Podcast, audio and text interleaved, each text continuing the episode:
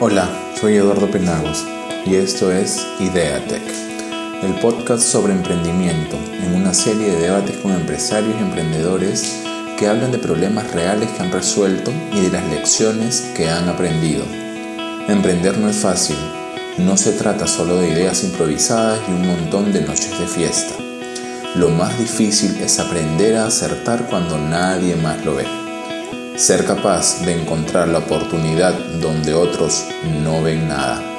Seguir adelante cuando todos dudan de ti. Son habilidades que puedes aprender y convertir en resultados positivos para tu negocio o marca. Hoy nos acompaña Carlos Andrés Perales, quien es socio y CFO del grupo Libre Inmobiliaria. El tema que trataremos con Carlos es acerca de la motivación a emprender y de la gestión del tiempo para el éxito empresarial. Muchísimas gracias por tenernos aquí en tu casa de Libre Inmobiliaria. No, de nada, de verdad, gracias por la oportunidad para tener esta, nada, esta charla, que espero que sea, no sé, instructiva para, para la gente que te sigue y, y nada, lo que, lo que para las preguntas que, Muchas gracias, Carlos. Me gustaría empezar con, contigo y contándonos, tú eres socio de Libre Inmobiliaria, además del CFO de Libre Inmobiliaria. Me gustaría, me gustaría que nos contaras un poquito acerca de cómo nace este emprendimiento. Sé que se funda eh, en plena pandemia, no sé si eres socio fundador o cofundador de la empresa, si llegas como CFO, en qué momento te haces socio. Bueno, nada, la historia es súper interesante. O sea, eh, yo salí de mi. un poco de mi, de mi, antiguo, de mi antiguo trabajo, ¿no? Este, con la idea de formar algo propio, ¿no? Estaba en esa búsqueda de, digamos, de aterrizar ideas, de poder, este, incluso de, analizar a profundidad las cosas que, digamos, que venían a mi cabeza, ¿no? Con diferentes personas y de un momento a otro, este, a través de, una, de un conocido, una persona que trabaja en una empresa de headhunter o de headhunting, este, llego a, conocer a los que hoy son mis socios, dos de mis socios.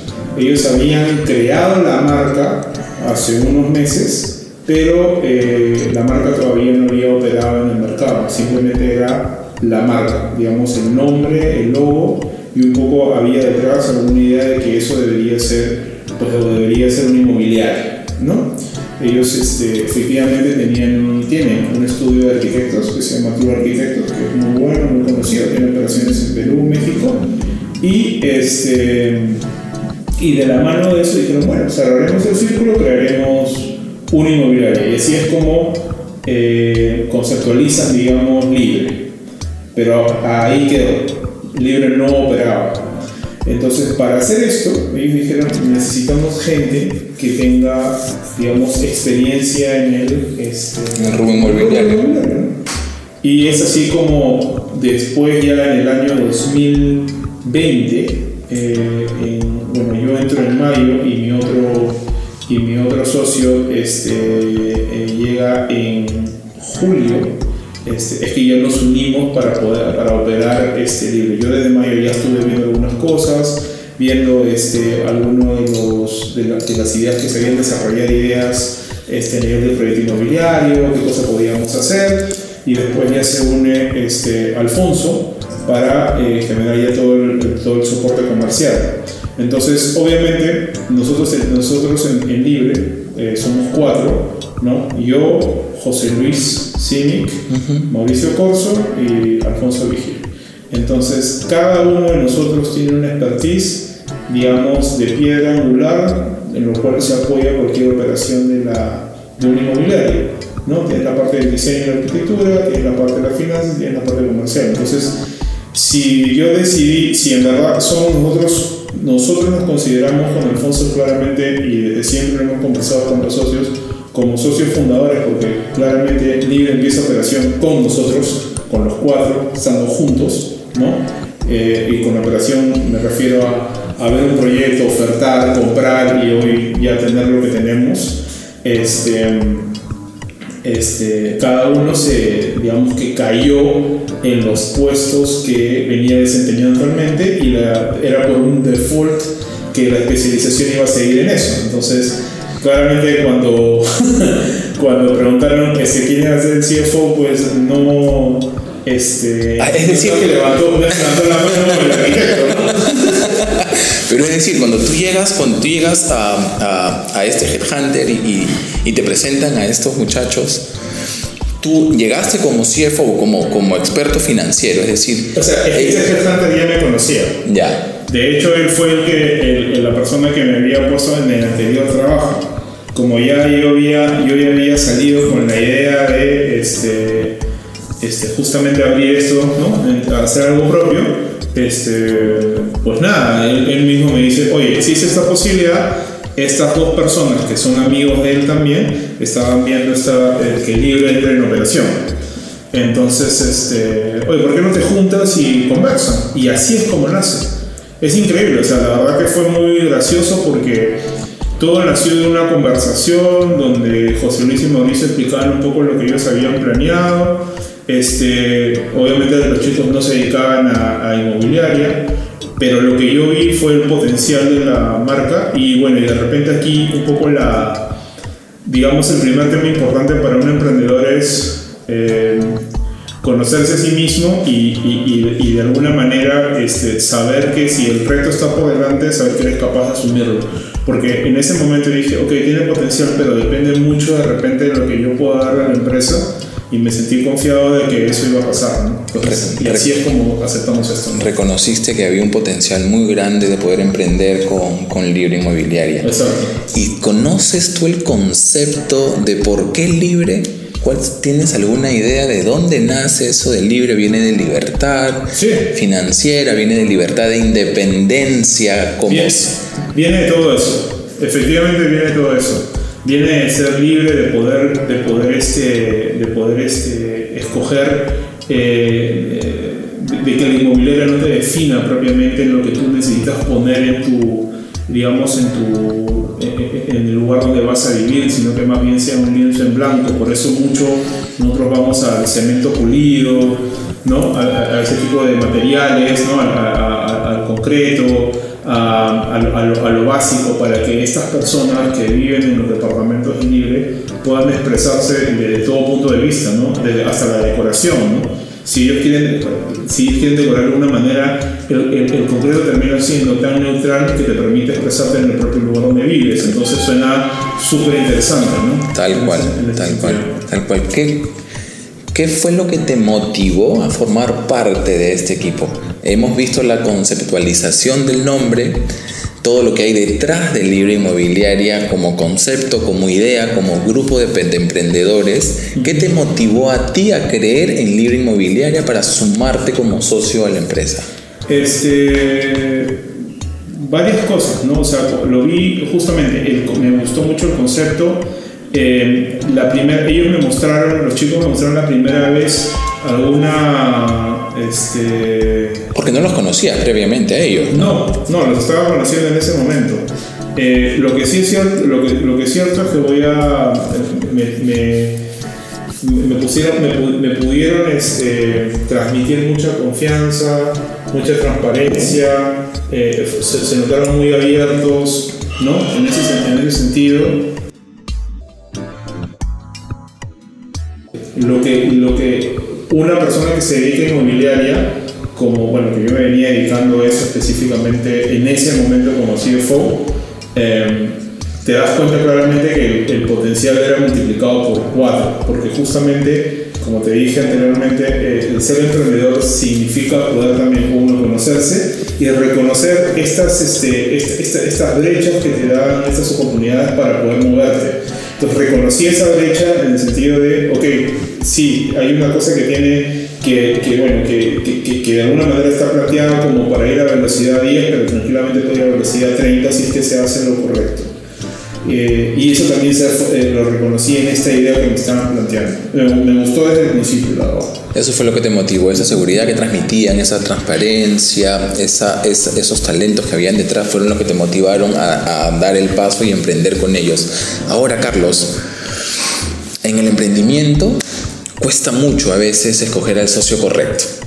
Si no encuentras estas cualidades que podrían, que podrían ser un poco más variables, determinantes para escoger al socio perfecto, ¿qué otro talento debe haber además de estas variables que son importantísimas para escoger a tu socio? Debería de tener un buen socio en términos de preparación, de experiencia. Normalmente, y te lo digo yo también como emprendedor, normalmente tratas de buscar al socio que cubre la debilidad que uno tiene. Claro. No sé en tu caso qué visión tienes del socio perfecto y cómo encontrar a ese socio perfecto para que la visión sea compartida y poder llegar a los resultados esperados. Eh, ahí sí hay, hay, hay dos, hay, bueno, por lo menos nosotros lo entendemos así, o creo que, creo que en todo caso se dio así en libre. Eh, no existe el socio perfecto, es complicadísimo, ¿no? Pero lo que tú tienes que reconocer es que para qué es bueno. Entonces, este, una de las cosas que hay que aplicar mucho es inteligencia emocional. Suena cliché, pero hay que hacerlo porque si no esto termina en cualquier cosa. Y eso es el día a día. Exactamente, sobre todo el día a día, cómo, cómo uno transmite las ideas. Eh, yo soy una persona de carácter fuerte, por lo menos que me dedico a lo que me dedico, que son finanzas. Tal vez no soy la persona más expresiva y más, este, eh, de repente tan... Eh, eh, no sé, en el sentido de propio de que mi, de que, mi, inclusive mismo en un, en un mismo startup la, ¿cómo se llama? La, la, capacidad de la persona que controla los números se, es como que dobla esa capacidad de control, entonces termina siendo de repente mm, en algunos momentos más áspero de lo que esa uno quiere ser pero por eso toca. Entonces, ¿qué pasó? Eh, eh, y aquí viene mi cuarto socio, que es Alfonso. Alfonso tiene la capacidad de justamente ser esa persona más diplomática, más política, más mediadora, ¿no? Entre, entre digamos, entre, entre los socios, ¿no? Y una de las cosas que, me, que, que fue interesante es, ok, eh, como cada uno descubrió en qué era bueno, digamos, o qué talentos tenía, claramente nos fuimos repartiendo así. Yo igual salía de un, de, eh, ¿cómo se llama?, de, de mi anterior empresa, de un puesto, de un cargo de un puesto bastante alto, entonces por ende yo tenía ciertos temas de confidencialidad que había que guardar y por ende en ese momento yo no asumo la gerencia general de Libre, pero la asume Alfonso. Y yo creo que en el fondo eso fue súper bueno porque nos ayudó un poco a, a, estar más tranquilos en un inicio porque él era justamente esa pieza que terminaba de amalgamar el, el grupo, ¿no?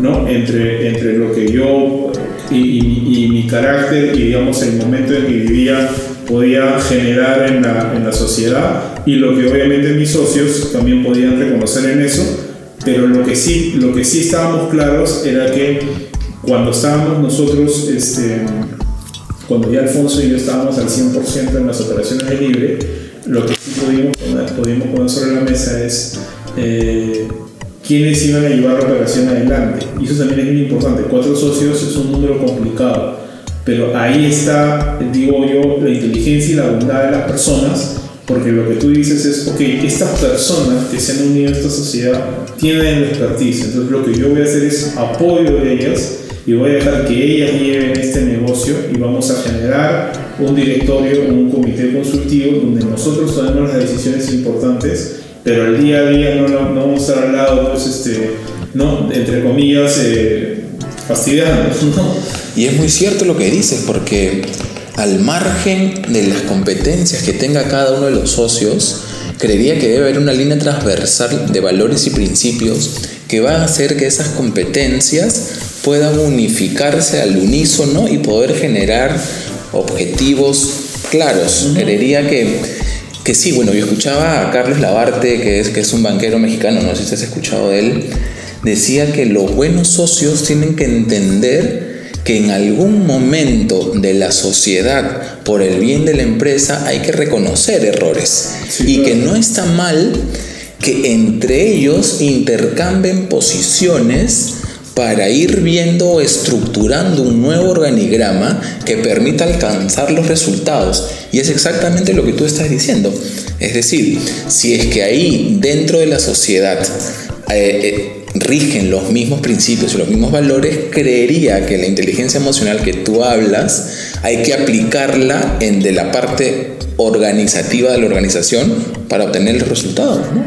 Sí, o sea, eh, bueno, en un, en un, emprendimiento la inteligencia emocional es todo, ¿no? O sea, en realidad el buen trato y esto es, es, que lo que pasa es que a veces el día a día, las presiones y me imagino que cosas que haremos después influyen no solamente en el negocio, sino en tu vida, en, en, ¿no? en, tu, propio ser. Entonces, como influye en tu propio ser, terminas contagiándote de esos, de, de digamos, de, de, esas situaciones y eh, de alguna manera expresando algo que tú no quieres ser como persona, pero ya es ahí donde uno tiene que comenzar a, a, a, a, a respirar, a entender, a bajar, la, a bajar la calma. Y hay un montón de características que yo podría decir que un emprendedor tiene que, tiene que, tiene que desarrollar este, a lo largo de este viaje tan complicado que es iniciar algo desde cero, ¿no? Este, y, que, bueno, nada, hace, yo creo que lo único que hace es hacerte crecer de manera personal y profesional. Es correcto, es tal cual lo que tú dices, Carlos, es tal cual. ¿Tuviste algún impacto menor, mediano, grande de pasar del mundo corporativo, donde habías alcanzado grandes logros, al mundo del emprendimiento en términos de gestión empresarial, gestión de tu tiempo, gestión eh, de la familia, el tiempo para la familia. ¿Existe, ¿Existió algún impacto en ti este cambio? Sí, claro. El primer impacto fue en el sueldo. es verdad, el primer impacto fue en el sueldo porque no hay.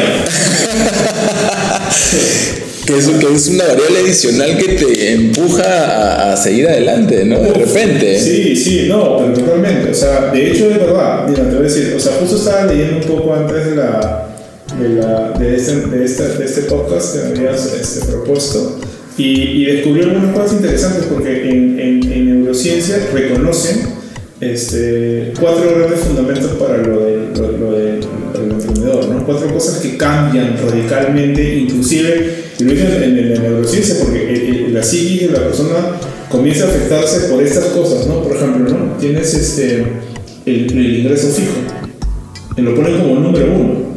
Imagínate, y no, por eso te decía resuelto, pero en realidad es directamente, atañe directamente a tu seguridad. Claro, que es uno de los mayores miedos que, sí. que tiene eh, a, aquellos que están en el mundo corporativo y que no se animan a dar el paso de independencia, ¿no? Sí, es, es, lo que pasa es que cuando uno de emprendedor es como que son, ¿no? La, la gente de más... Son generis, ¿no? Sí, los hippies. No, no, no, nacen de, no, son los hippies, no nacen de la nada y son todos, no que viene con plata en el bolsillo, que tiene una espaldaza financiera terrible. No, y ahí, de ahí hablaremos otros temas, pero claramente, el, por eso te decía, entre broma y broma, el ingreso fijo es algo que, ¿no?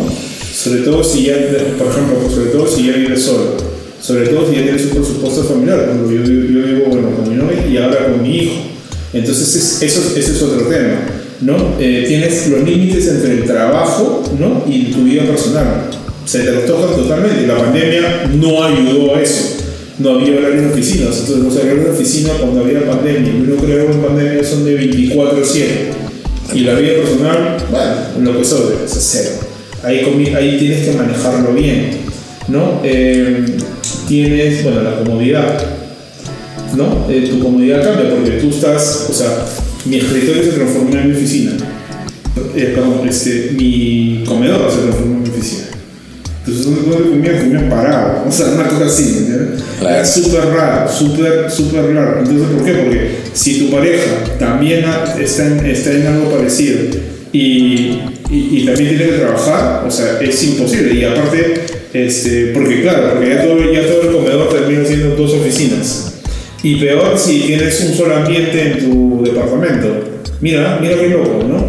Ahí hablo, esa es la, la, la comodidad que te digo, se trastoca. Y este, bueno, una cosa sí es este, importante, que más adelante eh, creo que vamos a hablar un poco de los hábitos, es las horas de descanso. Ya no existe tampoco. Y ahí tienes que ser muy, eh, hay que ser muy cuidadoso porque las horas de descanso son vitales porque si no descansas ya, silla se acaba. Y si se acaba en- en- en- cuando nace un emprendimiento estás frito. Pero es increíble cómo un emprendedor cuando pasa al otro lado, lo que yo le llamo al, al lado oscuro del, del empresariado peruano, es, es impresionante cómo en todo momento ya no tienes un horario para crear, para idear, para innovar. El cerebro, como decías tú, empieza a funcionar 24/7. A veces uno, bueno, y te lo digo por experiencia, son las 2 de la mañana y estás, sigues ideando cosas, innovando. ¿Qué te motivó a ti a, a mantener este propósito de emprender a pesar de los cuatro impactos que tú me has dicho que, que te afectaron? ¿Cómo, ¿Cómo mitigas, cómo has mitigado este impacto para poder seguir adelante y no regresar al lado claro? Claro, tú ahí lo más gracioso es que eh, lo mitigas desde la parte más espiritual. Este, es verdad, o sea, es, es cierto. O sea, eh, creo yo que todo nace también de para lo, o sea, como te digo, hay que conocerse. O sea, conozco gente mucho mayor que yo, eh, eh, te podría dar varios, este, varios ejemplos de personas eh, cercanas a la familia, familiares de, mi novio y demás, que ellos nunca van a emprender. Nunca. Pero yo reconozco una virtud en eso. Como te dije, creo que se centra en conocerse a uno mismo. Para, o sea, ¿para qué estoy preparado yo como persona? Si estoy preparado para este tema de, este, ¿cómo se llama? Para, para emprender, o estoy, estoy preparado para, para trabajar en una empresa, tener un alto cargo y, y- y mantenerme en eso y tener la seguridad y vivir, o sea, eso es conocerse para mí. ¿Por qué te digo la parte espiritual? Porque el emprendedor tiene varias cosas que tiene que ser. O sea, y te lo digo, hay que reconocerlo en uno mismo. Y si no lo tienes, solo no te metas, porque en verdad vas a sufrir más. Es, la, es cierto. Entonces, este, y, Es y bueno hablarlo con claridad. Entonces, por eso decía, el emprendedor igual a eso, ¿no? Eh, optimista, tú tienes que ser optimista 24-7. Pues si no eres optimista, no eres optimista por ti. Te la tienes que creer, como se dice. Eh, Es tal cual, es tal cual. Ay, yo leía a un, a un magnate inmobiliario en los Estados Unidos que se llama Gary Keller, no sé si has tenido la oportunidad de, Sí, de- de leerlo, en uno de sus libros donde, eh, que se titula The One Thing o Una sola cosa. Él, él expresa en este libro, da una especie de cátedra de cómo uno tiene que ir administrando su tiempo sin olvidarse de la prioridad que tiene que tener para poder ser más productivo y que tiene que ser manejado de la mano o sostenido con tu propósito. Y es lo que tú acabas de mencionar en este momento, ¿no?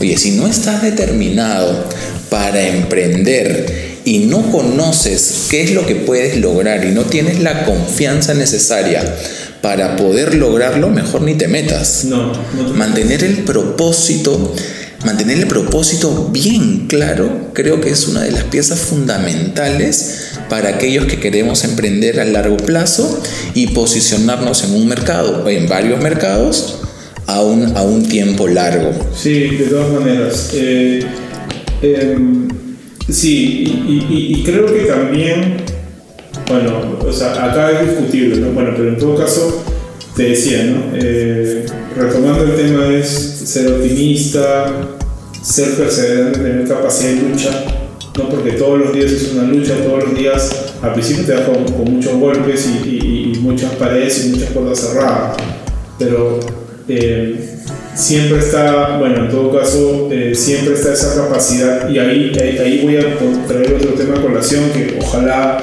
eh, bueno, espero que no sea tan polémico, pero, pero- pero en todo caso sí lo voy a traer porque me parece interesante, es enriquecedor, es la edad. O sea, efectivamente hay muchos emprendedores que se hicieron millonarios muy temprano, ¿no? Porque de repente vieron algo completamente disruptivo y demás. Pero cuando uno, eh, yo leí hace, hace, hace, hace unos buenos meses un, un artículo en The Economist donde ellos ponían, donde se ponían claramente las edades de los, de los, de los emprendedores que tuvieron éxito a este largo plazo que tú te refieres. Y la mayoría de eso estaba de 35, 36 años para adelante. Y es porque tú en ese tiempo adicional recoges el bagaje de tu experiencia y como tú dices, errores, pules cosas, siendo de repente a un empleado y, y, y, cosas que ya no vas a cometer más adelante. Entonces es importante eso y, en qué momento te, te, vas a meter, cuál es el, el timing necesario. ¿Por qué? Porque tú cuando llega, cuando te encuentras con esas puertas cerradas, lo que te mantiene vivo, aparte de tu automotivación y, y más, es que sabes que has generado una línea de trabajo o una, una carrera, de, una carrera este, profesional que los demás de alguna manera pueden haber sabido mirar, ¿no? Y que de cierta manera cuando tú necesitas algo, les puedes decir, o sea, puedes acudir a ellos para decir, cree en mí como creíste la anterior vez y algo de eso te va a funcionar. Y en nuestro caso, no funcionó. Eso fue lo que no funcionó. ¿Cómo conectas esos principios que acabas de mencionar? Que son el optimismo, la perseverancia, la, la resiliencia. ¿Cómo conectas estos principios, estas virtudes, con lo que acabas de mencionar, la fortaleza espiritual? Yo me considero un corredor por naturaleza, pero yo no, yo no corro por hacer ejercicio, es mi momento de meditación y de equilibrio espiritual. Ese es el momento que yo encuentro del día, que es normalmente el iniciarlo, para conectarme, conectar mi parte espiritual y poder mantener estos principios y estas virtudes de las que tú estabas mencionando. Carlos, ¿Cómo conectas estos principios desde la parte espiritual que acabas de mencionar, que es tu gran fortaleza? Bueno, nada, en verdad es un poco la es una. Eh, yo creo que es un conjunto de variables que lo, lo, terminas absorbiendo a lo largo de tu vida, ¿no? que viene desde tu, desde tu niñez, ves a tus padres, el ejemplo, eh, eh, digamos, bueno, eso también espero no sea polémico cada uno cree en lo que pueda creer. En, mi caso, fe en Dios, ¿no? Este, es una cosa que nosotros también compartimos con los socios. Pero no solamente, no fe en Dios, pero también creemos mucho en, en las buenas vibras, en, darlo, ¿no? En, uno mismo, de repente, ¿no? ¿no? Sí, claro, obviamente en uno mismo, porque si no crees en uno mismo, sí, avanzas. Pero, pero todo eso, ¿no? Entonces esos valores, esa fortaleza de la personalidad eh, espiritual y eso llega a ser el bastión que te permite de alguna manera pasar las complicaciones iniciales de todo emprendimiento. Bueno, las iniciales, las segundas, las terceras y las que seguimos viviendo ahorita en Libre, porque yo hablo como si...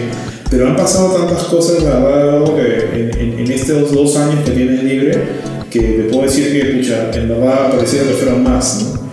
Eh, pero eso es, ¿no? Ahora, eh, ¿qué ganas con, esa, con, estas, eh, con estas cosas, ¿no? Con el optimismo, con la automotivación y esto.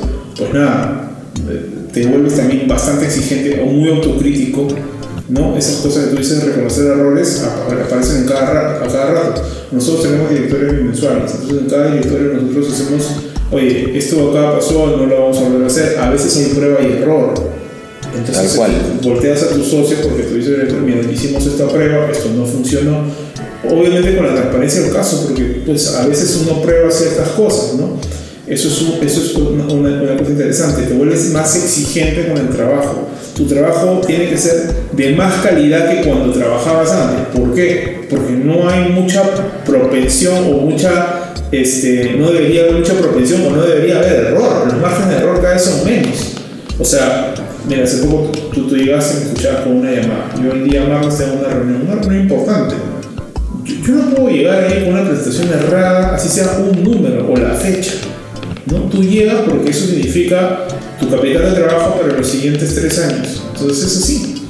Tal cual. Y a veces tienes que convencer a una persona y tienes una oportunidad. Entonces este, te vuelves más exigente, ¿no? Este, ah, pero sí, este, si generas eh, una cosa importante de eso, si bien exiges, ¿no? Si bien te este, vuelves autocrítico, hay un tema que tienes que entender que, que, que es súper importante, es que, también es algo que es, de crecimiento personal y que también parte de esta fortaleza espiritual es la calma. Tienes que aprender a a ser paciente para que las cosas pasen. Porque cuando, o sea, no es como tú trabajas en una media corporación, que también me ha pasado a mí, llamas, levantas el teléfono y dices, oye, necesito X cantidad de plata, sí, vamos a, vamos a verlo, te pasan, al final del día ya tienes la plata y solucionas el problema, acá no, calma, paciencia, resiliencia, habló una vez, dos veces, pasa y llega, pero si llega es un triunfo y saber celebrar esos triunfos también es importante. Es importante, es importante. ¿Cómo manejas? El emprendedor se vuelve un multitareas en muchos casos. No, El emprendedor nos volvemos multitareas y en ese multitareas Muchas veces, te lo digo por experiencia, he cometido muchísimos errores y todos los días sigo aprendiendo en este negocio. Me desenfoco. ¿Cómo maneja Carlos ese, ese multitasking de emprendedor exitoso para no desenfocar la prioridad que lo lleve a su propósito? Eh, sí, es importante. Ahora, es una muy buena pregunta, la verdad, porque el, emprendedor se vuelve multitasking a veces no por querer hacerlo, sino porque te miras y son cuatro y se acabó, porque no hay, no hay analista, jefe, nada, ¿no? Cuando eres gerente, tienes como, o sea, yo llegué en una empresa a tener 40 personas debajo mío. Entonces eh, era como, ¿no? Claramente yo no hacía, yo no hacía las, temas operativos, ¿no? Y tienes razón, porque tienes el tema operativo que es grande, porque es grande, y también, y ¿cómo se llama este? y, tienes todos los otros temas que van saliendo de eh, capital de trabajo y otras cosas más, no bancos y no sé qué, porque eh, al principio pues el capital de trabajo es súper intensivo, ¿no? Entonces, este, ¿cómo lo haces para desenfocar? Nada, lo tienes que tener claro. ¿Cuál es el objetivo? Es como, como Perú. ¿Cuál es el objetivo de Perú? El objetivo de Perú debería ser, vamos a llegar al mundial, y ese es el objetivo entonces, lo que pasa en el proceso, tú tratar de controlarlo para llegar. Claro, todo el mundo quiere que ganes todos los partidos, pero no lo vas a ganar. Algunos los ganas, algunos los pierdes. Pero mientras cumplan las metas, debería estar claro que ese es el camino, en todo caso. Es lo mismo acá. Entonces, eh, tienes acá tienes tus obligaciones y tienes las cosas que te van a salir y las cosas que no, pero tienes que tener claro el objetivo, el propósito que tú dijiste. Si no tienes claro ese propósito, sí te puedes ir de bruces y puede ser un problema más adelante, ¿no? O sea, el emprendedor lo tiene que tener claro. Y, y así también tiene que nacer la, la, empresa. La empresa tiene que ser capaz de poder, tú tienes que ser capaz, más bien dicho, de llevar la empresa hacia ese propósito. Es verdad, es cierto. A veces perdemos el rumbo un poquito en la parte operativa y nos descuidamos un poco de la parte de gestión de la empresa. Así que lo que, y ya es como, como un tip, lo que yo hago es siempre mantener mi propósito bien pegado en la pared de mi oficina para recordarme a dónde debo de llegar y todo lo que debo de hacer productivamente para poder enfocarme en ese propósito porque eh, la, gente de tecnología como, como yo eh, normalmente está creando nuevas cosas y como que te vas desenfocando. Es, muy cierto, es muy cierto lo, lo que dices, Carlos. Carlos, ¿dónde ves al grupo libre en 10 años?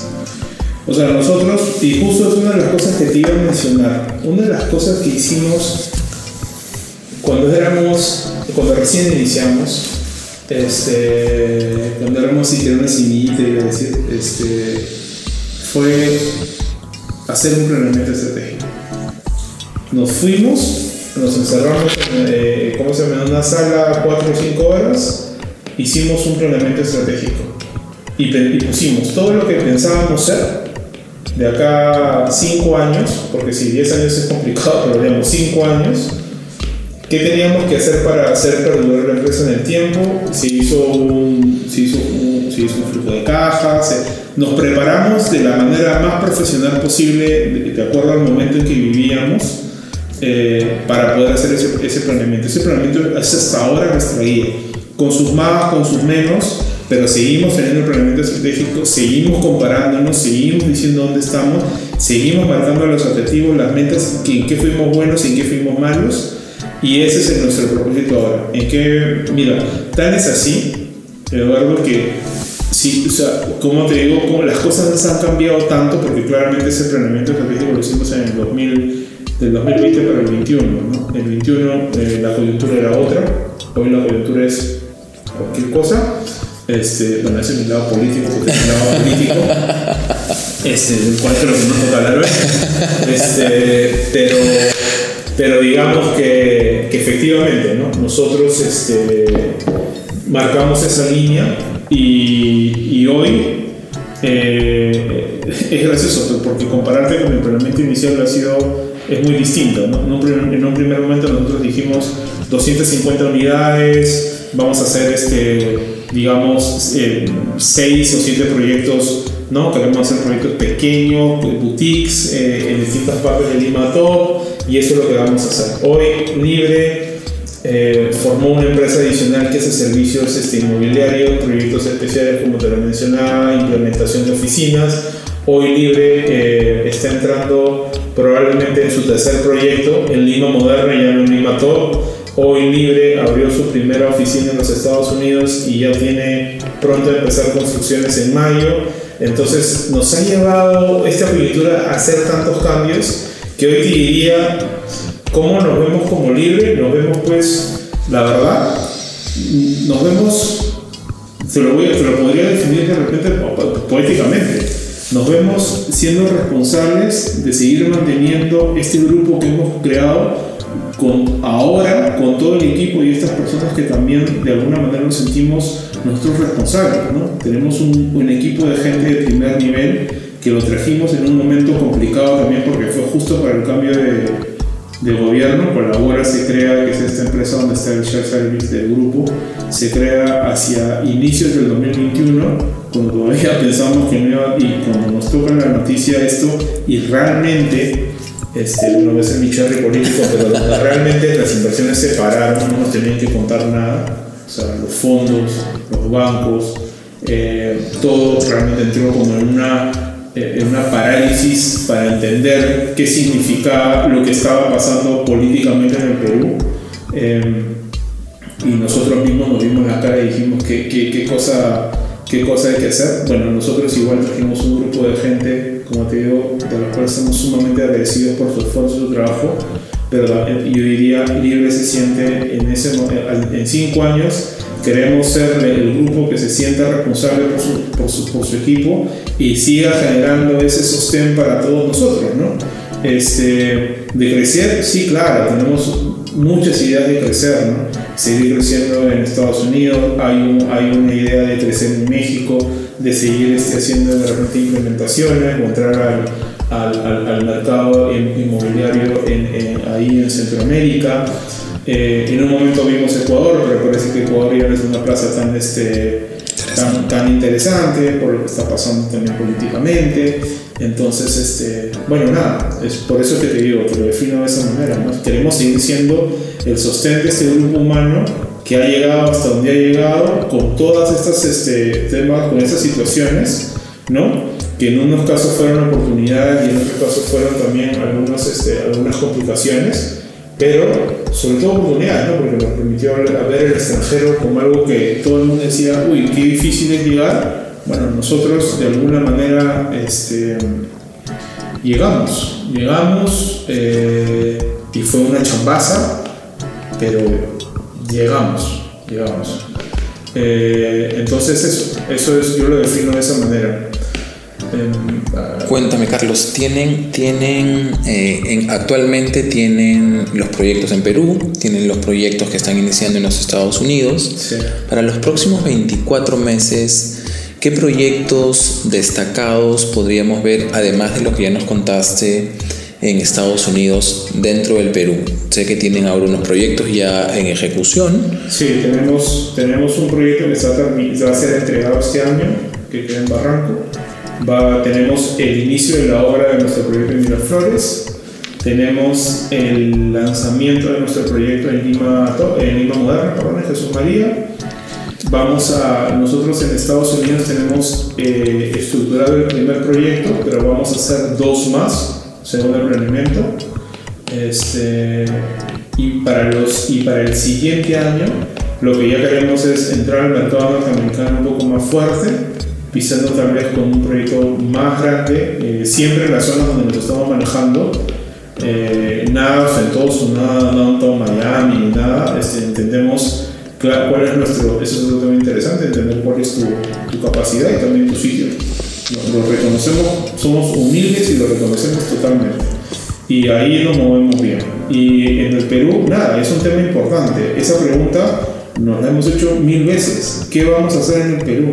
Pero nosotros creamos libre y por eso te digo el sostén y el soporte, porque creemos en el Perú. Todas nuestras, eh, si tú ves nuestro Instagram, mucho tiene que ver ese mensaje. Sí, lo he visto, sí lo he visto. Que creemos en el Perú, creemos en el país, somos peruanos, amamos ser peruanos. Sí o sea, si estamos viendo Estados Unidos es porque de alguna manera nosotros estamos con la idea de darle también a nuestros propios inversionistas, esta gente que cree en nosotros hasta ahora, que, que sabemos diversificarnos y responder rápido a estas situaciones y han estado muy contentos con lo que hemos propuesto.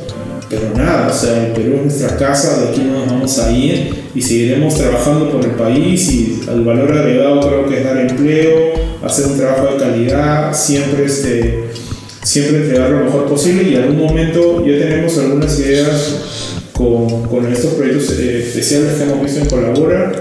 Eh, la semana pasada estuvimos un poco en, en, la zona de Pisco y la idea, por ejemplo, si, si Dios quiere y sale el tema de este tema de, Pisco, la idea no es llegar simplemente a hacer este, eh, a ganar plata, ¿no? La idea es entregarle algo a la ciudad, ¿no? Este, eh, hay la oportunidad de hacer buenos caminos, buenos desagües, buena, buena electricidad, buenas especialidades, cosas que dejen, ¿no? que dejen algo de progreso. ¿no? Entonces, este, ya lo hemos hablado, si, tiene, si tenemos que eh, conversar con una autoridad, pues lo, lo, vamos a hacer, pero ese es un poco el espíritu del libro, ¿no? No llegar y, y, vamos a ganar plata, sino vamos a llegar y, y, y que hagamos algo que ayude, ¿no? que realmente sea, pues, este, y que salga de, de ti. No, no, estás esperando que alguien venga, que con la donación, no. Gana menos, gana menos, pero haz, haz progreso, ayuda al país. Es, es, verdad, es muy cierto lo que dices. Ahora el, el, tema, el tema social de las empresas o el emprendimiento social creo que es el que está moviendo mucho más al mercado. Que, y el mercado, la sociedad reconoce a una empresa social mucho más rápido que una empresa netamente comercial. Sí, claro. Y eso es una gran ventaja que ustedes tienen como libre y la verdad que me gusta mucho la idea esta de, de empresa social que deja un valor agregado a la sociedad y que intenta colaborar de manera proactiva en nuestra sociedad peruana. De verdad que los felicito. Son muy pocas las personas que, que mencionan este segmento, esta, esta variable de empresa socialmente responsable, ¿no? Lo felicito de verdad, Carlos. Gracias. De hecho, la, la empresa colabora por eso. Claro. Somos, o sea, la empresa en realidad en redes está como somos colabora porque ese fue el espíritu de crear. ¿no? Eh, nosotros reconocimos, bueno, esto es un, es, una, es, es un poco más de INSE, pero nosotros reconocimos en pandemia. ¿Qué pasó? En pandemia había muchas empresas que querían continuar o que querían o, o estaban haciendo entonces lo que dijimos es, de alguna manera, nosotros ya habíamos conseguido este, de alguna manera este ángel guardián o este, esta persona que creyó en nosotros, ¿no? Ya habíamos conseguido a, a esta persona. Entonces, si teníamos que hacer un, un segundo proyecto, digamos, la, y alguien más tenía alguna idea, la idea era asociarse para sacarlo juntos. Ese era, por eso se llamaba, por eso se llamaba colabora. Entonces es Tú tienes una idea, yo, yo, te puedo, yo, puedo, yo puedo complementarla, tú tienes un terreno, yo puedo complementarlo, vamos. La idea acá es hacerse millonario, es trabajemos juntos, hagamos esto juntos, compartamos la ganancia, porque si todo es yo, yo, yo, esto no va a funcionar nunca. Es verdad. El tiene que cambiar esa mentalidad. Bueno, entonces es un poco fue eso, bueno, hasta que llegó lo que llegó, ¿no? Y ya después de julio fue casi imposible hacer esto y colabora, bueno, ahora se está retomando un poco, entonces para lo de Pisco y esas cosas, ¿no?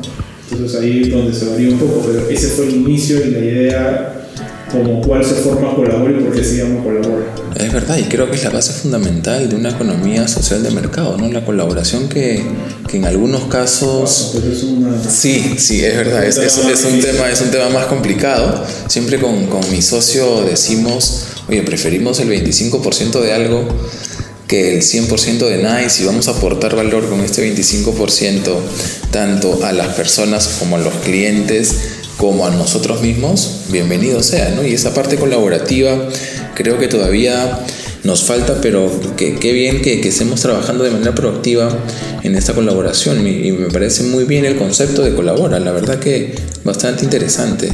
Sí, bueno, yo creo que cuando haces las cosas con, con ganas y, y, de manera más abierta, ¿no? Porque transparente, transparente y, y, con ganas de aportar, eh, también eso, ese, esa, digamos, esa aura, esa energía termina trasladándose a las personas y lo terminan viendo de, manera simple, ¿no? Oye, esta gente, sí, pues, ¿no? O sea, esta gente no tiene, no tiene agendas ocultas, nada, o sea, lo que quiere es aportar, vamos, vamos, vamos, vamos muchachos, hagamos esta cosa. Entonces te, te abre, te abre puertas, abre caminos, nosotros, la verdad que somos reconocidos los, los, cuatro por ser así, ¿no? ¿No? Entonces, este, eh, o conocidos, digamos, de alguna manera, la gente nos reconoce, nuestros inversionistas les gusta ese espíritu. Eh, y, te lo comento, esto también es un, poco el insight.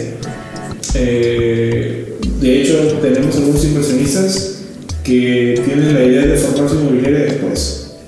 Mm. Entonces nos han dicho, este, mira, ¿sabes qué? Me encantan tus proyectos, quiero invertir con ustedes, pero tú crees que me puedas sentar en tu comité de obra para poder aprender? Siéntate, siéntate y vamos. Si podemos llevarte a la obra para que veas. No, o sea, es que tiene que ser así. Es que la apertura ya, ya dejó, ya se quedó atrás, ¿no? La, la desapertura, es decir, el, el abrirse, el, ser transparente, el ser colaborativo, el ayudar. Has dicho una, una, una palabra clave en los emprendedores. Carlos Andrés Perales, ¿pide ayuda? Sí, claro, pedimos ayuda y, lo, y, muchas veces, eh, nada, muchas veces también nos han dicho no, eh, porque existe de todo, pero muchas veces eh, la resonancia ha sido tan fuerte que, que, hemos encontrado gente clave en el camino que nos ha brindado la mano, ¿no? Este, y, bueno, nada, esas son, esas son personas que van a quedar súper bien posicionadas y súper bien eh, completamente agradecidos nosotros de poder haber usado eso en la creación de, de Libre y, bueno, y, y, del momento que llega que, hemos llegado hasta ahora, ¿no? O sea, eh, efectivamente hay gente que sí nos ha dado la mano y fuerte, ¿no? Y, obviamente, o sea, te dan la mano porque reconocen pues tu, tu, capacidad, pero finalmente es eso, ¿no? Te dan la mano, ¿no? Tal cual, tal cual. El pedir ayuda siempre, yo en, en alguna, en alguna maestría que estuve, eh, nos enseñaron gráficamente que el que no pide ayuda simplemente se ahoga en un vaso de agua sin necesidad de haber encontrado una solución. Así que creo que el pedir ayuda no nos, no nos vuelve vulnerables. Creo que al contrario, reconocer las debilidades que tenemos y poder fortalecerlas al pedir ayuda, creo que también estamos contribuyendo en la parte colaborativa, reconociendo que hay alguien más que pueda tener el talento en la que te pueda brindar esa ayuda y en algún momento también poder devolver esa misma ayuda. Sí, claro. ¿No? Obvio. De eso definitivamente ha pasado. Claro. La gente que nos dio la mano de alguna manera, de alguna manera volvió para algo mucho menor y nos dijo, oye, conoces de tal, acá está, toma. Ah, sí, a, ojos cerrados, ¿no? Toma, gracias. Toma, o que te sirva, ¿no? Eh, así, es tal cual. Obviamente. Y, y así se forman las relaciones humanas y así, y así creo que te haces más grande, ¿no? Es tal cual, es tal cual. Carlos, cuéntame. El rubro inmobiliario es un rubro de mucha demanda gracias al déficit de viviendas que existe actualmente. No voy a hablar del Perú, sería algo muy macro, pero específicamente de Lima, que es lo que más aterrizado tenemos los números. ¿Cuál es la brecha que existe, que existe en el rubro inmobiliario con respecto a los macro y microprocesos que involucra la gestión operativa en una inmobiliaria. Es decir, cómo podemos aprovechar la tecnología en miras de acá 5 a 10 años para mejorar la productividad en términos evidentemente de indicadores de ventas, resultados, inversiones. ¿Cómo la tecnología desde tu punto de vista, sé que no es un tema que, que dominas la tecnología, pero desde tu punto de vista, ¿qué es lo que se ha, ha ingeniado Carlos en la almohada la tecnología podría ayudarlo en su negocio? Este, interesante la pregunta. Yo, mira, efectivamente es mi rubro, pero he tenido la oportunidad de hacer algunas cosillas ahí en el, en el mundo tecnológico, que es algo que me llama mucho la, la, la atención. Este, sí, o sea, tener, uf, hay un montón de cosas y, y en el mercado pues aparecen algunos softwares como CRMs y demás cosas que te ayudan a mapear servicios, inclusive no solo de, no, o sea, no solo de la gestión comercial, sino servicios de postventa y eso. Claro, pero lo que pasa es que finalmente nos terminamos utilizando al, al 1%, ¿no? Eh, eh, eh, técnicamente, por ejemplo, los procesos de incluso de las separaciones de, la, de los inmuebles, eh, utilizando los CRM debe estar automatizado, pero eso involucra que, digamos, la sociedad propiamente dicha, o sea, las personas, las personas también estén preparadas para recibir determinados este, inputs que, en los cuales confíen, como por ejemplo eh, la separación a través de un, este, de un, tema de pago en línea, que no, que no sea necesariamente por un este, POS o, o, o, transferencia bancaria, sino que realmente lo puedan hacer en línea a través de algún tipo de código o que confíen más en esas transacciones, aunque ahora la pandemia nos ha llevado a ser más, más, este, más abiertos al tema. Más abiertos a este tema, ¿no? Virtual, Yo ¿no? un poco leí en gestión eh, que había un 60% de de las transacciones y las compras que ya se hacían en línea, eso me, me, me, gustó mucho, pero en el fondo, en el fondo todavía hay un poco de resiliencia a eso. Es más, si te das cuenta, hace poco nomás ha llegado lo que es este, entiendo yo, lo del Apple Pay y del tema del wallet para poder pagar con tu celular y, y, y bueno, hace muy poco también lo de, de Yape, Plin y todo eso, ¿no? Entonces, de hecho, está creciendo y esos procesos sí nos ayudan a los, a inmobiliarios a, mejorar. Claro, también depende de cómo te ves. ¿Qué sucede? Y, y, y, de repente lo puedo enfocar desde este punto. O sea, la inmobiliaria o el sector inmobiliario es un sector donde normalmente, y creo que en tu, en tu anterior este, capítulo de podcast, tocado un tema interesante que es la tercerización. Ok, en el mundo inmobiliario se terceriza todo. O aquí, en la China y en Estados Unidos, por si acaso. O es muy gracioso, pero ¿qué pasa? Entonces, este, y como se terceriza, a veces las oficinas de la inmobiliaria son cuatro personas. O sea, un inmobiliario puede ser cuatro personas. ¿Me entiendes? O sea, si uno es ingeniero, el otro es financiero, este, y uno de esos tiene cierto grado comercial y tiene dos vendedores, están tus cuatro, y listo, punto. Y se hace su inmobiliario. ¿Me entiendes? Harán su proyecto pequeño, sus fondos propios y, y harán su autoconstrucción y después el banco y después el papá y así. Pero así nace, simple. Entonces, como estos procesos nacen así, se quedan en el tiempo. Porque finalmente la idea no es trasladar supuestamente gasto fijo a los proyectos. ¿No? Entonces, esa es una de las grandes batallas que uno termina ¿no? Te, te, termina, te, te, terminas por luchar, ¿no? Terminas por tratando de cambiar, pero terminas, terminas luchando contigo mismo para que finalmente de repente no puedas ganarlo, porque viene un director y te dice, oye, ¿qué pasó acá? No, nada, pues yo lo que pasa es que este, quería invertir pues, en un servidor. Ah, ya, y no hay marketing para venderlo, no sé, por decir algo, ¿no? Yo sé que tú eres experto en esto, pero te digo un ejemplo, ¿no? Básico, primitivo. Pero, ah, no hay marketing para vender los, los inmuebles. O sea, ¿qué te pasa? Sería la respuesta clara. Claro. Entonces, eh, pero sin embargo, eh, pero sin embargo, lo que pasa es que sí es bueno, sí es bueno invertir en eso. Termina siendo muy bueno.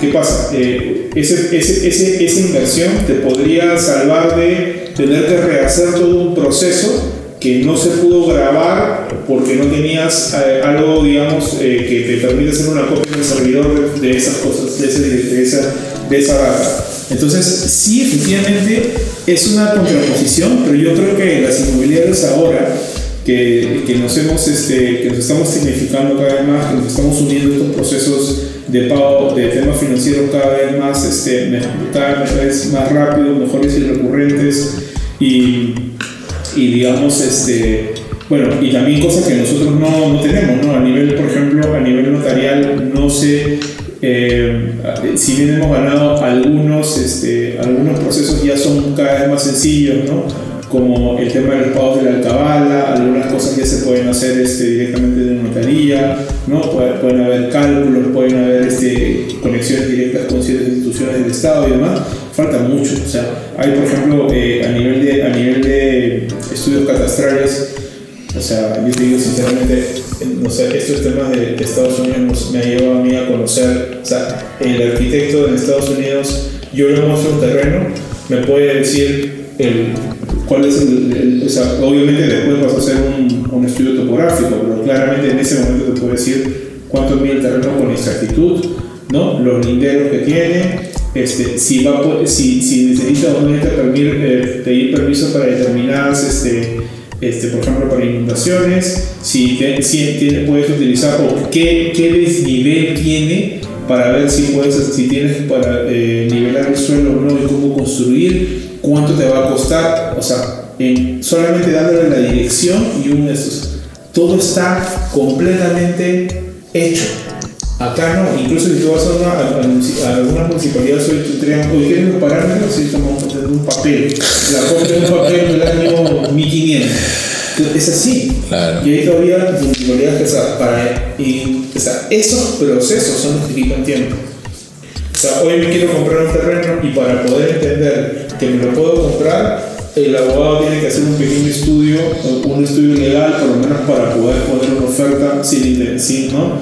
sin que sea este, sin, vinculación o lo que sea, pero para hacer eso tiene que sacar un CRI, y ese CRI se lo tiene que pedir y ese demora como tres días, no lo puedes visualizar en línea, o sea, hay muchos microprocesos y que son parte de estos macroprocesos que terminan siendo cada vez eh, más, más lentos y eh, obviamente todos esos encarecen un proyecto, el tema preoperativo lo encarecen, el tema, ¿no? O sea, porque tú normalmente tú podrías acortar esos tiempos, ajustar tu preventa y salir rápido de la construcción, pero si mientras, todos esos procesos más macro sean más lentos, pues nada, pasa el tiempo y se hace se hace más largo. Es verdad, en toda la cadena de valor de una inmobiliaria, desde la evaluación de la compra de un terreno hasta la entrega final al, al cliente final, en esta, en esta cadena de valor, ¿te has imaginado algún software, algo que te ayude a poder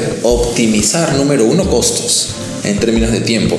Sabemos que hay una brecha que, que acortar con, con este tipo de documentación física y virtual, pero pasando de la evaluación y vayámonos ya a la gestión en operación, eh, libre el grupo libre tiene en mente o está utilizando alguna tecnología innovadora para poder acortar esta optimización? O sea, solamente... ¿En términos de tiempo? Solamente lo hemos utilizado porque nos han presentado en, estas, este, en esta aventura que tenemos en Estados Unidos, ¿no? Ese proyecto. Este, por ejemplo, para comprar los terrenos, o sea, las firmas digitales son completamente válidas a través de los softwares. O sea, yo no he tenido que viajar a Estados Unidos para firmar, no sé. Para abrir las cuentas, sí, porque igual tienes que estar presencialmente y ofrecer tu firma, eso no hay otra, pero para comprar los terrenos no, eso es tu firma y todo, porque ahora, incluso las notarías, no, hay una notaría per se, son casas de títulos. Eh, una, un notario en Estados Unidos puede ser cualquier persona natural que tenga determinados cursos, pero acá un notario tiene que ser casi un abogado, este, no sé, al lado del Espíritu Santo, ¿me es diferente. Eh, entonces, desde nuestro punto de vista, no, no estamos en ese proceso de poder eh, encontrar una super tecnología. Tratamos de, tenemos, o sea, tratamos de, tener los procesos desde un, por desde un primer momento. Nosotros nos preparamos, reconocimos que estuvimos en pandemia y lo que hicimos fue invertir un poco, por ejemplo, en el tema de todo el mundo tiene acceso para trabajar desde casa al servidor. O sea, generamos un servidor, generamos un orden de carpetas y la gente podía conectarse a través de un VPN a un servidor. Eso lo hicimos desde el día 1. Entonces, eso sí, eso sí lo hicimos, por ejemplo. Para nosotros fue algo espectacular porque solamente lo veías en, digamos, en grandes empresas y ya libre lo tenía en su momento. Em, ¿Cómo se llama? Eh, pero algo tan específico todavía, todavía no lo tenemos. Y desde el punto de vista del desarrollador, sí, sí me gustaría eh, que se entienda que el desarrollador inmobiliario es aquel que sabe de alguna manera coordinar varios momentos de un proyecto inmobiliario. La compra, la preventa, la venta y la construcción a la vez y las entregas, digamos por decir algo muy macro, pero todo eso, todo eso lo maneja un desarrollador y, y todos son digamos, diferentes actores que pueden ser terceros o no, con los que uno tiene que coordinar. Y, y el problema es muchas veces eso. La integración entre ambos. Integración, porque por ejemplo tú, en el Perú todavía existe muy eh, siempre ha existido y va a existir, entendería yo, buenos constructores. El problema es cómo ellos tienen ese proceso y cómo ellos pueden integrarse a ti. No, de repente los procesos son de servilleta y, y ahí se acabó todo tu, software maravilloso, porque no hay manera, pero son unos capos construyendo. Y, y, y, de alguna manera este, podemos, o sea, e, existe gente que tiene mucho talento para determinadas cosas, pero claramente este, no, no, no, no tiene los procesos con los cuales uno puede integrarse, digamos, este, para que los procesos sean más fáciles, para pasar, para ver cosas en línea, para tenerlo ¿no? en el momento. ¿no? O sea, es ahí donde vienen los problemas. Es verdad, es cierto, la falta de integración de sistemas entre la cadena de valor del rubro inmobiliario y en casi todos los rubros está siendo un talón de Aquiles para, para las grandes empresas en Perú, medianas, emprendedores. Creo que integrar es una de las brechas más grandes que existe en el Perú, además de la generación de confianza. Y hablando de generación de confianza, en mi experiencia siempre me ha costado mucho convencer a un CFO de invertir en tecnología. Carlos Perales como CFO, ¿le cuesta invertir en tecnología? Eh, no. no. De hecho, yo llevo la propia tecnología, me encanta. Okay. Yo eh, en, me ha tocado a mí anteriormente trabajar muy de cerca con la tecnología. Uf, no sabes, o sea, en Breca tuve la, tuve la oportunidad de, ser, eh, yo, antes trabajaba en, tecnología de alimentos, fue, una, fue todo un logro porque fuimos la primera empresa que salió en vivo con un software que nos permitía poner el modelo de negocio en una plataforma de Oracle para poder este, hacer el planeamiento y, y todo el tema financiero utilizando variables claves de cambio y demás. Eh, de hecho, tengo mucha, eh, mucha inclinación al uso del SAP. Yo soy certificado en SAP. ¿no? Este, y, en supermercados peruanos, cuando estuve en Intercorp, también efectivamente me, asignaron, lo que yo llegué y lo primero que me asignaron fueron dos temas que estaban muy ligados a tecnología. El software de las cajas y, otros, y, otro, y otro, otro tema ahí que tenía que ver con las tiendas. Este, con, el, perdón, con la factura, con la, la integración con SUNAT para el tema de las facturas electrónicas. O sea, en, ese, el momento, en ese momento en el supermercado se facturaban, se, se, perdón, se registraban como, si no te miento, eran, qué sé yo, pues 100.000 facturas mensuales. Entonces había que hacer una integración con el tema de la, ¿no? Con SUNAT para la validación, la factura electrónica y demás, y eso me tocó a mí también verlo.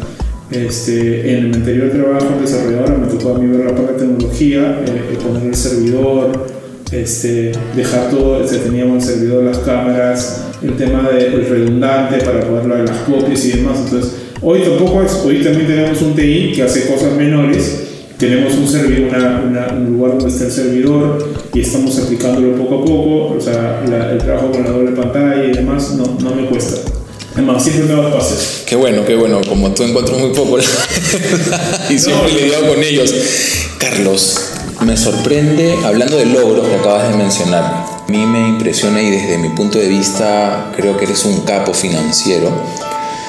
Estuve leyendo por ahí que eres uno de los pocos, de los pocos en el mercado peruano que logró conseguir bonos corporativos por más de 50 millones de dólares en la bolsa de valores. Me gustaría que, que nos compartas esa, esa experiencia y, ya no te quito más tiempo, Carlos, estamos un poquito este, tarde, eh, pero, pero sí, me gustaría que, que nos compartas ese, que desde mi punto de vista es, algo totalmente loco y, y, y, muy interesante, la verdad, conseguir algo así en Bolsa de Valores de Lima, la verdad que es todo una hazaña. O sea, en, en, realidad lo hicimos con el, el, el o sea, el, el, mercado, el mercado de valores, realmente lo, uh -huh. ¿no? La, este, lo, lo, pusimos, lo pusimos solamente en el mercado de valores. Este, lo que es, lo que fue un trabajo muy, este, de, largo, de largo aliento, la verdad.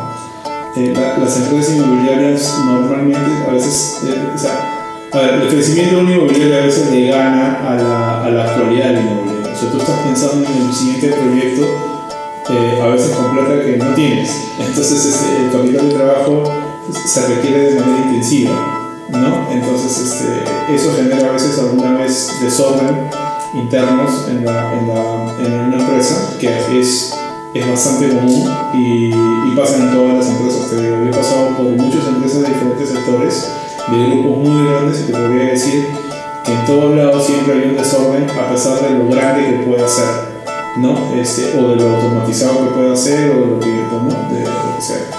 Eh, y las inmobiliarias, obviamente, y, a veces nos, nos tenemos que incluir en eso, este, este crecimiento de, oye, hay que comprar el terreno y lo que sea, ¿no? Entonces, este, genera esto. Entonces, ¿cuál fue una de mis tareas? Fue, obviamente, ordenar un poco eso tratar de trabajar con los auditores de manera eh, hombro con hombro para poder sacar este, ¿no? ver desde eh, presentar a la empresa con la mejor cara posible, que es una empresa increíble, la verdad muy bien, muy bien traída, por, tenía un montón de años en el mercado, 12 años en ese momento, un poco más.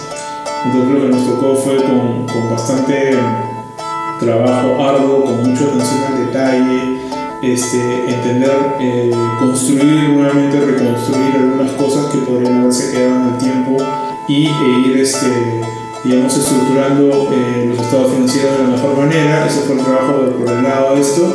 Y por el otro lado, este, entender que había un mercado que quería, eh, tenía apetito por papeles de, esa, de, de una inmobiliaria de esa magnitud y que, este, y que estábamos preparados para salir. Entonces yo más o menos hice un trabajo de, de, por lo menos de 10 meses, arduos de darle todos los días, porque lo primero que tienes que generar son la capacidad de, la, o sea, la necesidad y la capacidad de repago de eso. O sea, es como que necesitas tu computadora, abres un Excel y dices, bueno, voy a empezar a generar un modelo. Y así fue como, así fue como se generó esto voy a empezar y comencé de la celda A1 a hacer un modelo financiero y después con todo el equipo que una vez que yo tenía claro de cómo de cuál había sido también el mandato del directorio para poder salir a, buscar esto. Y si es que era viable este recién llamé al equipo y dije bueno esta es la idea no sé qué bueno y después había que ir al directorio nuevamente a, sustentar que, que, efectivamente funcionaba. Entonces, este, nada, entre que hicimos el, tema, el tema contable, salimos al mercado este, y buscamos, y bueno, la, de, hecho tiene, tiene, un montón de, tiene un montón de listas, esto también es, tú sales, hay una persona, hay un de, ahí que hay una, un inversionista que, se, siente cómodo contigo, después ya no, porque no, su fondo no prende, y es un tema de él, y después buscas a otro y si no existe sales al mercado con ciertos riesgos y ves, ¿no? Uy, nos pasó de todo en el, en el, en el medio, pero tuvimos, este, la, empresa, la empresa daba para eso, este, la empresa para eso, ten, tenía muy buenos proyectos este, que finalmente fueron recogidos por esta intención de mercado de poder, de poder este, que toda sería comprar esos bonos. Entonces, este, sí, finalmente fue, pusimos un programa de, pusimos un programa de bonos corporativos. Lo interesante de esta operación no fue tanto salir eh, al mercado a buscar esto, porque hay algunas otras empresas que ya lo hacen. Este, lo interesante de esto es que estos bonos efectivamente fueron corporativos, o sea, eh, quien los emitía o el emisor principal era la matriz del grupo. No, normalmente los bonos están hechos para, una, para, un project finance, o sea, para poder eh, generar capital a un, a un, proyecto específico, un proyecto inmobiliario específico, proyecto A. No, esto se le dio a la matriz para que la matriz, obviamente, dentro del, dentro del prospecto de los bonos, indique dónde iba a ponerlos, pero básicamente era potestad de la matriz decidir en qué porcentajes y qué cifras iban a poner. O sea, eso es lo que realmente cambió en el mercado esto, ¿no? Entonces, este... Y es que se hace un programa y se hace un primer levantamiento de capital con un éxito total y se, y se llegó a la cifra 1.3 veces lo que lo que, lo que, habíamos, lo que habíamos planteado, ¿no? Entonces, este, nada, contento, o sea, la verdad que fue un día para mí increíble porque empezó muy temprano, a las 6 de la mañana, eh, con una llamada, ¿no? Para salir al mercado, este, a la, digamos, a la para aperturar esto al banco, ¿no? Porque el banco sale a, la, digamos, la, la, parte de bolsa del banco sale a, vender esto y tú, este, tú das el go con el precio, digamos, a nivel de tasa y, y, bueno, nada, después estás mirando la hora hasta que cierra el mercado y después de eso, cuando tú dices llegamos, porque tú apuntas en tu pizarra, ¿cómo te van comprando? ¿Cómo te van comprando? Y en ese momento tú dices, bueno, cerramos y la verdad el cierre lo haces en el banco porque ya te trasladas tipo 11 y media de la mañana para llegar ahí para que digas, acá me quedo.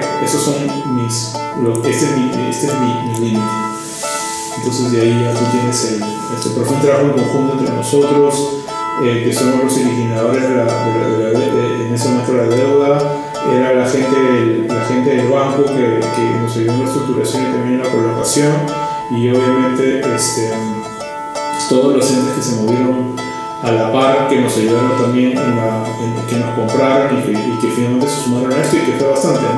Porque eso, o sea, lo interesante de esto es que tienes esta parte y también tienes la parte de la venta, ¿no? Una vez alguien me dijo, bueno, si tú vendes bonos, vendes lo que sea. claro, porque es, es, es, algo así, ¿no? Claro. Entonces, este, nada, ese roadshow que tú tienes, ¿no? Porque en ese momento también aprovechamos en salir del roadshow también con, la, con esta empresa que, que la verdad que era, que, que, que estaba súper bien, este, en ese momento habíamos logrado eh, colocarla muy bien. Este, eh, fuimos a Chile tuvimos un éxito total también allá, ¿no? Este, eh, y, tuvimos un roadshow por Chile muy interesante con, con, con, fondos pesados y que nos veían súper bien. ¿no? Entonces, este, bueno, eso, iba a ser, eso era un poco sembrar para el futuro, pero fue interesante llevar esta propuesta también de, oye, en hacemos estas cosas, ¿no? Entonces nos sirvió un montón y, y cuando, ya cuando volvimos lo que hicimos fue capitalizar un poco eso, eh, la experiencia de la empresa y al final salimos bien airosos de esa colocación. Qué interesante, Carlos, la verdad que muy interesante. Ya por último, Carlos, ¿con qué miedo lucha Carlos? ¿Qué miedo quiere superar? Yo personalmente tengo miedo a dejar de crear y lucho con el miedo de dejar de crear. ¿Con qué, con qué miedo está luchando Carlos hoy? Fácil pregunta. La verdad que este Lo que pasa es que son, son, son eh, efectivamente, son miedos, es, es, es un, un, temor, pero son, tienen aristas, tienen aristas distintas. Por ejemplo, el tuyo es crear porque de la creación de esto, de esto, de repente nace estos productos, pero en nuestro caso es un conjunto de situaciones que pueden tener una serie de contingencias. Este, pero increíblemente, y, espero que no suene a, a, romanticismo porque tratamos de que no suene así, este, el máximo miedo es dejar de creer en el Perú. En el momento que yo diga, ya, esto se acabó, vámonos, porque cerramos la chingona acá y nos vamos a Estados Unidos porque ya tenemos el, el tema labrado allá. Creo que ese es el miedo con el cual yo Lidia día a día. Lidio día a día. Dejar de creer en mi país. Aunque adoro, adoro, lo adoro como todo. Pero, y, y, y, y como siempre decía, ¿no? No, no, nadie me lo preguntó, o de repente alguien ahí, pero nadie me lo preguntó, porque yo diría, este, nosotros los, los, eh, los emprendedores y los que hacemos la empresa pequeña, mediana, este, somos los que traemos el valor agregado a la economía. Tal cual. Entonces, eh, si nosotros dejamos de creer en el país, el país, el país va a sufrir.